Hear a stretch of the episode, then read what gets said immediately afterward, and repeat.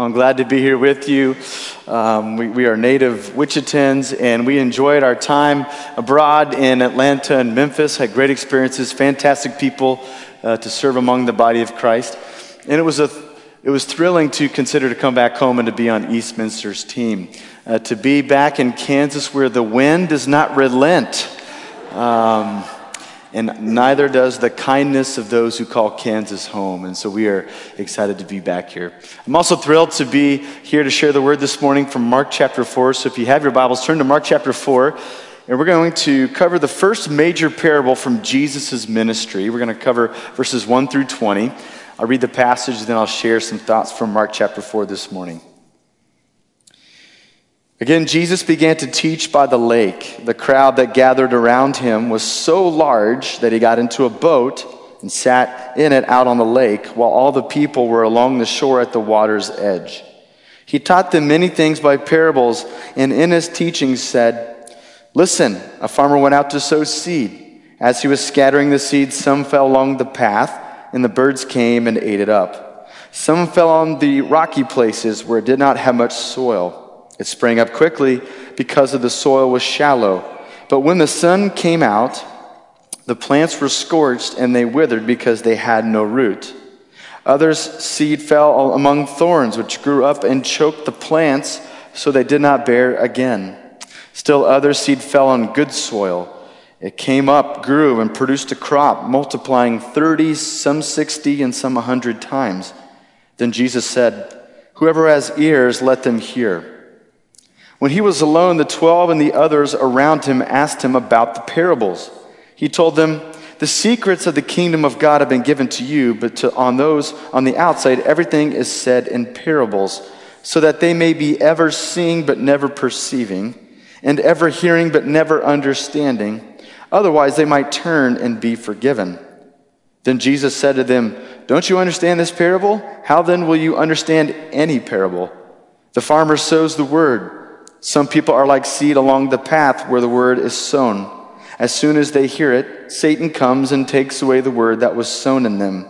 Others, like seed sown on rocky places, hear the word and at once receive it with joy. But since they have no root, they last only a short time.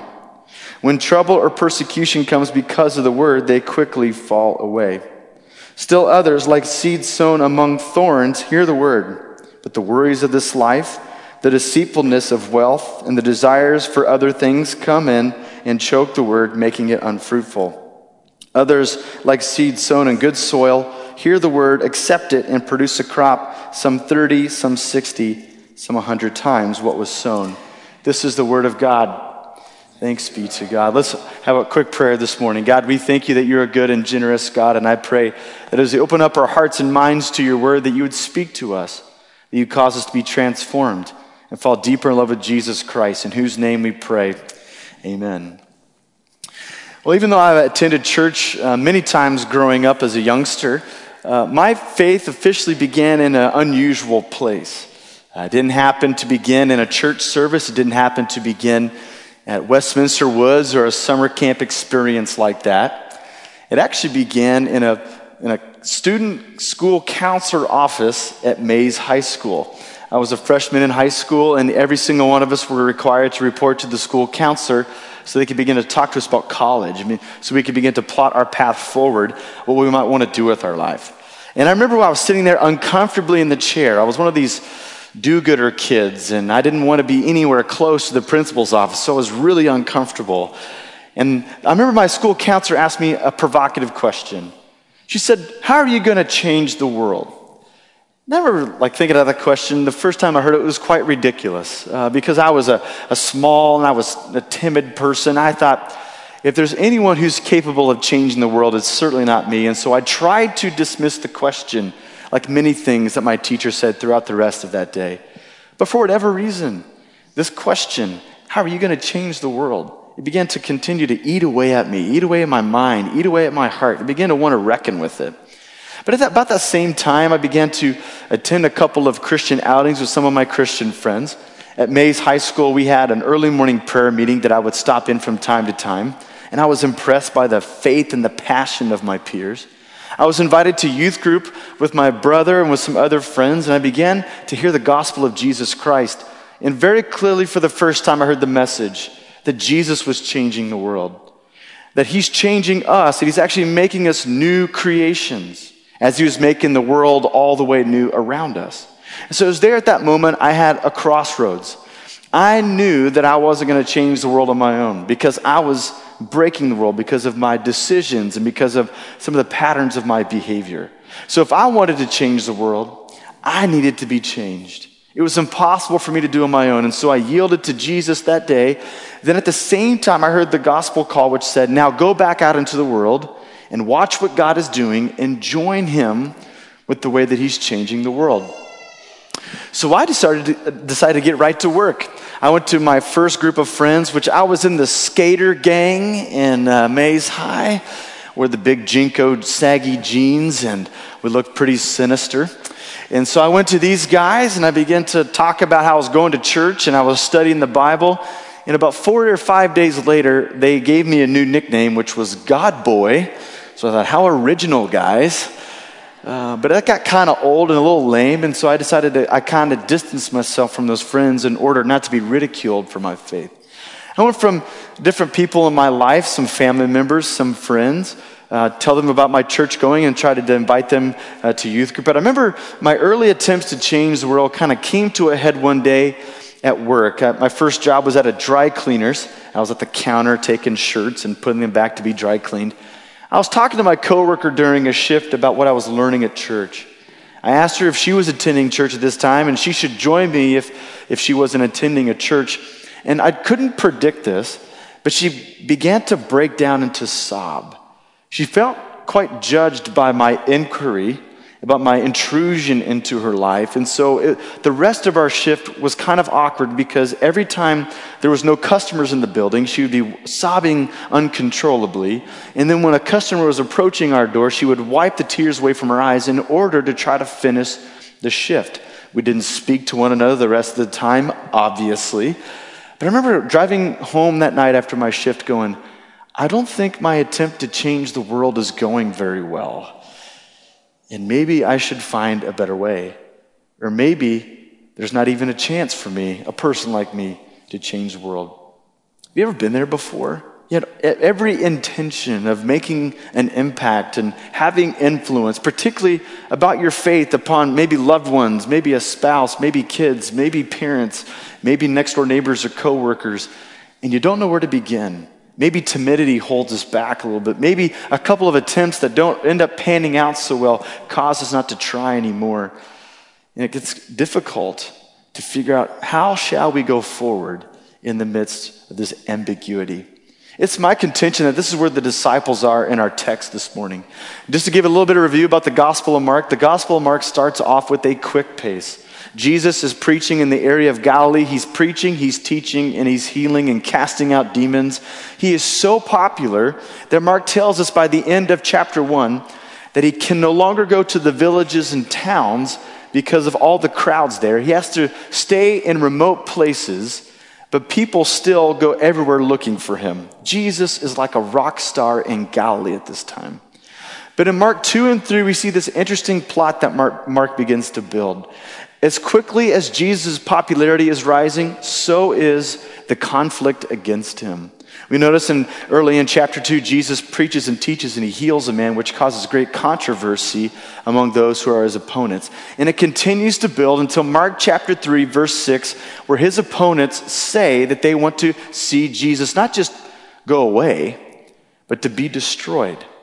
And so, as we saw last week with Matt Jaderson's message, this conflict, this uh, competition against Jesus, this disdain for his ministry even begins to work within his family.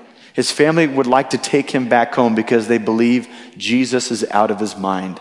And his opponents, the Pharisees and the teachers of the law, they say that Jesus is so dangerous that he seems to be in league with the evil one himself. Jesus is at an interesting crossroads in his ministry. And I bet you his disciples are going, What exactly did we sign up for? Maybe it's time for us to break rank with Jesus and to go back home. Well, that seems to come to the fore here in Mark chapter 4 because Jesus does something unique. He begins to change the way he teaches. We notice in Mark chapter 3, Jesus begins to tell some little parables, but here is the first major parable of his ministry. But before we get to his parable itself, we got to talk about what a parable is. A parable is a, a unique form of teaching in Jesus' day. Um, a parable is literally defined as to throw alongside one another. If you're familiar with the parables of Jesus, you know that oftentimes he talks about the kingdom of God through these parable stories. He talks about the kingdom of God by talking about a fisherman going out and getting a net full of fish, or he talks about the kingdom of God like a like a, a boy who runs away, and when he comes back home, his father runs out to meet him.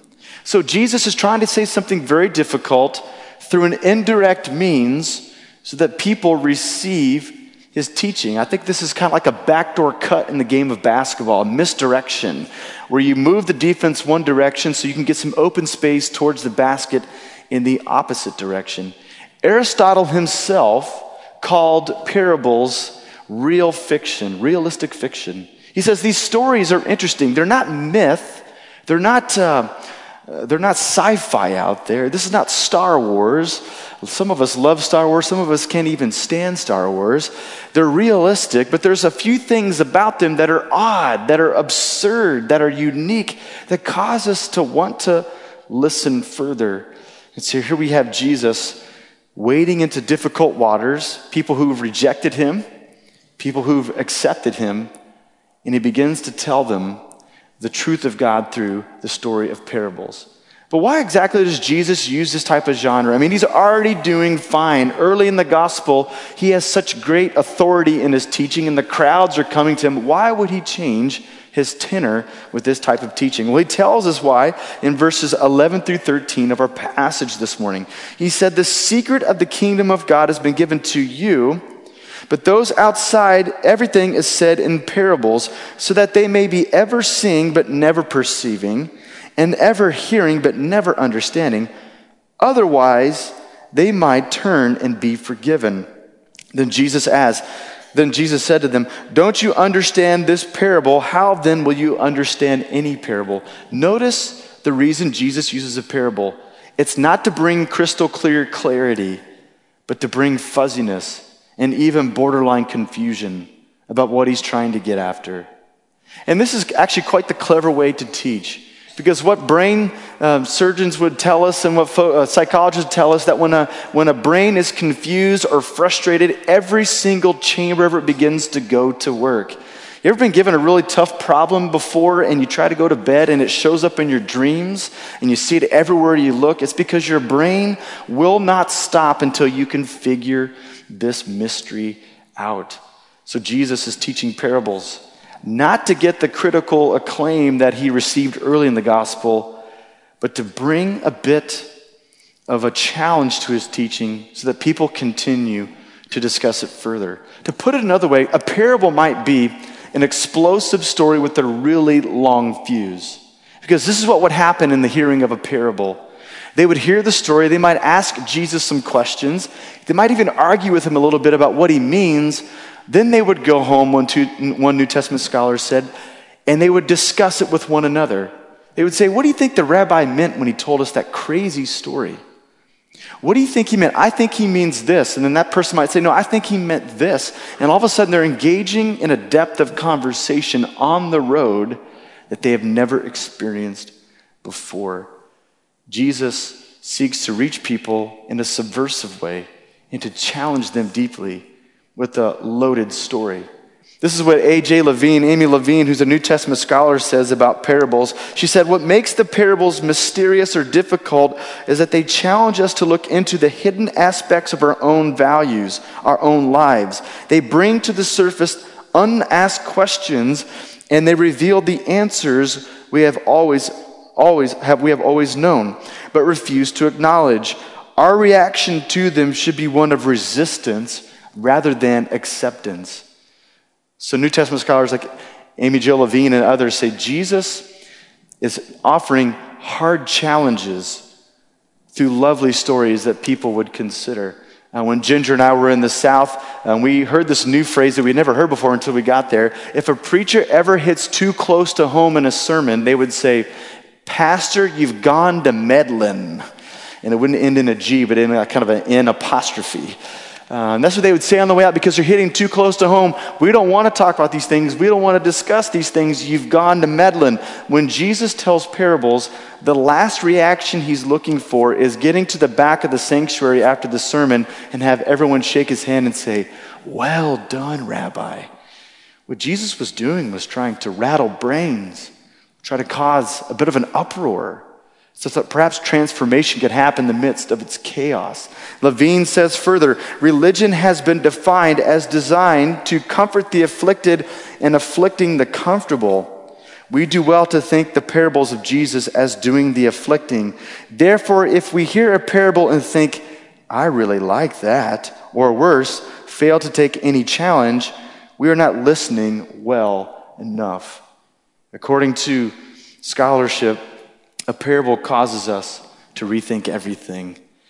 A parable is so strong and, and so has so much great potential, it should come with the Surgeon General's warning label slapped on it before we get to listen.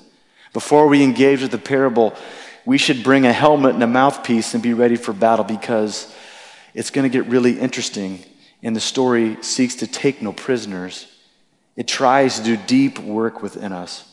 So, with that in mind, let's go back to the parable that Jesus shares from Mark chapter 4. Here's a summary of it once again. Jesus talks about a farmer who goes out to sow seed. And he says that he sows it in different places. Some of the seed falls upon the path where people walk, and because it hasn't been plowed there. Immediately the birds come and they take that seed away. Then he says some of the seed comes along the rocky places, and because of that, there's not enough soil to develop its good root system.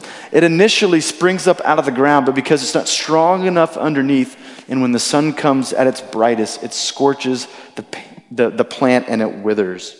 The third place it goes is among the thorns, and because there's enough soil there, it does try to establish a root system, but because the thorny plant is stronger than the young, vulnerable plant, it chokes out its life source, and it no longer has an attempt to bear fruit. But Jesus gives us hope at the end of this story. He says the good soil is where the seed falls as well, and it comes up out of the ground with a strong root system, and it's multiplied 30, 60, and 100 times. On the surface, this sounds like a normal story. And most people in Jesus' day were, were familiar with the crop cycles of their country. They were familiar with how difficult it was to grow crops in their arid region. And so they were aware that farmers would go out and sow seed and they would look for good soil.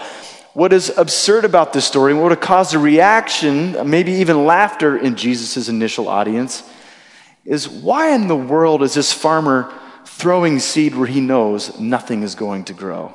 I mean, why is he throwing it along the path that hasn't been plowed up yet so that a new, some new dirt could be covered over it so it could have a safe place to grow? Why is he scattering it, seems recklessly, in places where historically things have not grown? But even more so, this crop multiplying 30, 60, and 100 times would have been something that they would never would have imagined. People in Jesus' day never thought they would grow in their uh, material wealth. And so to have a farmer, particularly one this reckless, get lucky enough to grow a plant that multiplies 30, 60, 100 times and then make bank at the marketplace was something out of this world. So, what exactly is Jesus trying to convey in this story?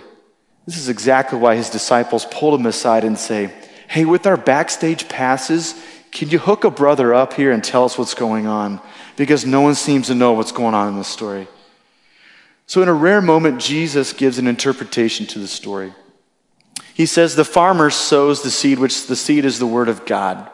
And the seed that falls upon the path is a seed that's vulnerable. And as soon as this person in the path receives the word, Satan comes and he takes the seed from them. He says, when the, so- the seed goes on the rocky soil, it's a short term faith. It doesn't get its deep root system. It springs up, it looks healthy, but ultimately it cannot withstand the harsh realities of life. Then Jesus talks about the seed that's sown, uh, sown among thorns, that the worries of this world and the deceitfulness of wealth and other troubles in this world choke its life source, where it has a hard time excelling in the faith. But before we're all discouraged, Jesus says, The word that is sown in good soil, it multiplies 30, 60, and 100 times. So, what is the punchline of the parable, at least in this moment in Mark's gospel? Remember, it seems like the disciples are worrying about acceptance versus rejection. They see people rejecting Jesus and perhaps violence going to break out against Jesus. But then they see the massive crowds coming to Jesus and they're uh, receiving his message warmly. Jesus tries to open up their minds a little bit. He says, even acceptance is not enough. You'll notice in our, all four soils of our story this morning, everyone has received the word of God initially. But only one out of the four has a long lasting fruit that lasts. And so Jesus says, not just those who accept and those who reject, but even among an early acceptance, there's this rejection waiting around the corner. But those who do endure, those who are planted in the good soil, they will grow in their faith a lot, lot deeper and a lot wider and a lot higher than their imaginations could have ever have imagined. There's just a few things I want to cl- conclude this morning as we look at this passage. The first thing is this, is that the message is already being proclaimed. The message of Jesus is already being proclaimed. Notice the only thing that Jesus doesn't talk about in this passage is who is the Word of God. And so some people in our scholarship say that the Word of God is the Bible, and so we get to go out and share the Bible. But most scholarship says that the Word of God is Jesus, who is the Word of God. And so we'll notice that God is the one who's out there sowing Jesus in all the world. And what the New Testament tells us in different places that even as early as the resurrection of Jesus, the, the gospel is being proclaimed into all the earth throughout all the cosmos. God has been speaking even before the church really got going and really got vast and big all over the world. God has been speaking.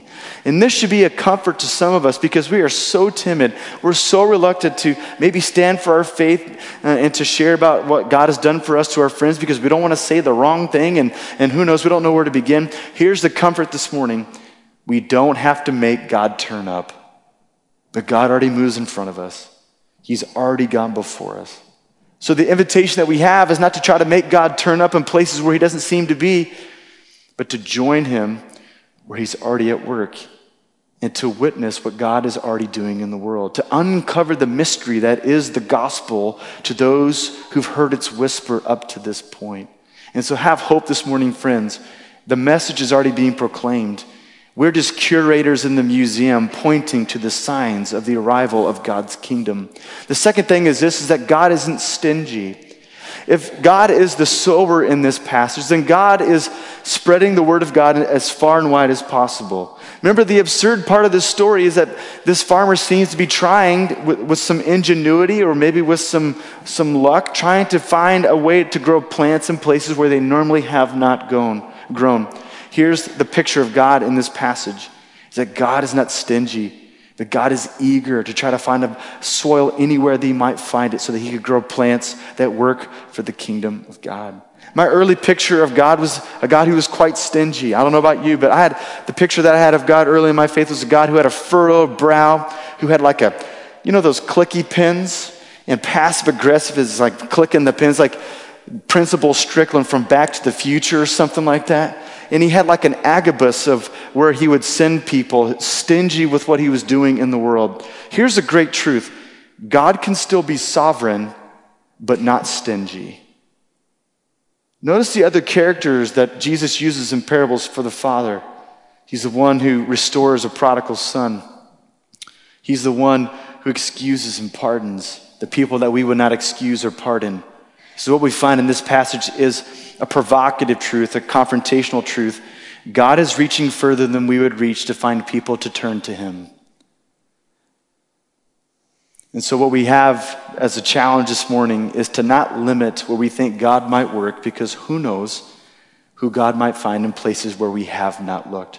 The third thing is this that hostile forces are at work in the world. There is a, a warning in this passage. To the seed that was sown on the path that's left and exposed, is vulnerable, Satan comes after it receives the word and he steals the word away. We need to be reminded that there's a hostile environment in the world around us. We do have an enemy among us. Now, Jesus is victorious over the enemy, but he still works around us. Particularly for those of us who are new in our faith this morning, Let's not be too cavalier about our young faith and get around to developing our faith sometime down the road. But let's be disciplined. Let's be eager as early as possible. Let's find covering among the community of God, other mature Christians who can teach us the early steps of our faith, and for those who are mature among us. There are vulnerable new Christians around us who will be plagued by temptation and voices from their past, voices deep within that accuse them and tell them that they'll never be enough that God's grace isn't for them. It's important for us this morning to hear the New Testament admonition to look out for the needs of others above our own. So maybe what God is calling some of us in this room, mature Christians, is to leave our needs behind so that we can rally around the needs of those vulnerable new Christians among us. And last but not least, what this parable teaches us that small starts lead to massive developments. One of the great mysteries of our world is how such a small seed if it's buried in the right soil and given the right conditions, can grow into a plant and a crop exponentially larger than where it began. There's something interesting about taking a small seed, and the seeds in this culture were so small compared to ours, and to the point where if you would drop a seed in the Palestinian culture, you may not be able to find it in the soil after you drop it because it would blend into the rest of the, of the dirt and the soil around it. That's something mysterious about how when it's covered over, and given some time and some patience, how it can create something exponentially larger than its very beginning. And I think some of us need to hear that again this morning that God starts in small ways, but given God's infinite grace, it can reach a great potential.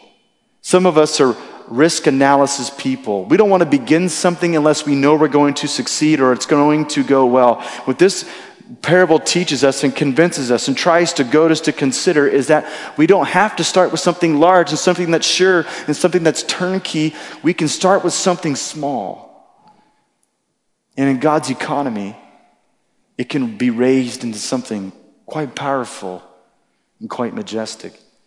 I learned this back in those days when I was struggling to figure out how to change the world around me. I remember I was in art class one day and uh, our art teacher was so cool that if you didn't feel it that day, you could have a mental health day and just kind of kill time in his class before your next time. And so there I was painting a picture, and the girl that normally sat to the desk across from me, she was wanting to have one of those mental health days. And uh, I was in a Bible study in my youth group, and we were supposed to memorize scripture, and I was terrible at memorizing at that time of my life. And so I would write the verses on three by five cards. Imagine this with me before smartphones or anything like that. I'd write them on three by five cards, and every moment that I had that was vacant, I would try to memorize Bible verses. I was still afraid that they were going to kick me off the island if I had memorize Bible verses in time. And so I was there painting, and I thought, okay, Christina, could you help me memorize these verses? And so we spent all of that art period going through foundational truths of the Christian life. And there was one from the book of James that resonated with her. And she said, This is an interesting verse. What should I do next? I said, Well, James comes from the Bible, it's in the New Testament. If you don't have one, you could probably swipe from from a local hotel. The Gideons put them in the drawers there. And uh, you can just go read. At that point, there was no Holy Spirit goosebumps. There was no hallelujah chorus in the background. It was just a couple of friends talking over three by five cards. And later that day, she went home and read some more of the book of James. I graduated from high school, went off to Sterling College. She was a senior in high school. She was trying to track me down. Once again, this is before cell phones and stuff. And so I came home for spring break, and mom said, There's a girl trying to call you. I think she wants to ask you out on a date or something like that. I called her up, and she told me this story. She said, That day that we read your cards, I went home and read some more of the Bible. Then I went to a church, and then I joined its youth group. And then I went to a summer camp. And on the last night at summer camp, I gave my life to Jesus. And it all started in our conversation in art class. That moment taught me that the big wide world out there isn't resisting God's gospel, but there's an eager receptivity to it. If we would just step out and not be afraid to start small. Some of us have spouses, we have kids, we've got extended relatives twice removed that we're really worried about. We feel like we've been praying for them, we've been inviting them, and nothing seems to be happening. What my relationship with Christina taught me with just some note cards is that anything can happen in God's wide world around us. And He's asking us to venture out into this world around us and to join Him in His work. Let's pray together this morning. God, we thank you that you're good and generous God. And Lord, I thank you that you move us today, that your, that your scripture transforms us and we get to move into deeper obedience. And so, God, today I pray as we uh, meditate on the scripture and as we prepare to take up an offering, that we would give back to you as you've given to us. We give back to you of our resources because you've graciously given us all things, but God, we give our lives to you as well, understanding that you include us in the process of scattering the word of God to the ends of the earth. So, God, may, we, may you find us to be eager participants. May we have wide eye wonder about what you might do, even when we start small in the world around us. I ask all these things in Jesus' name, and all of God's people said,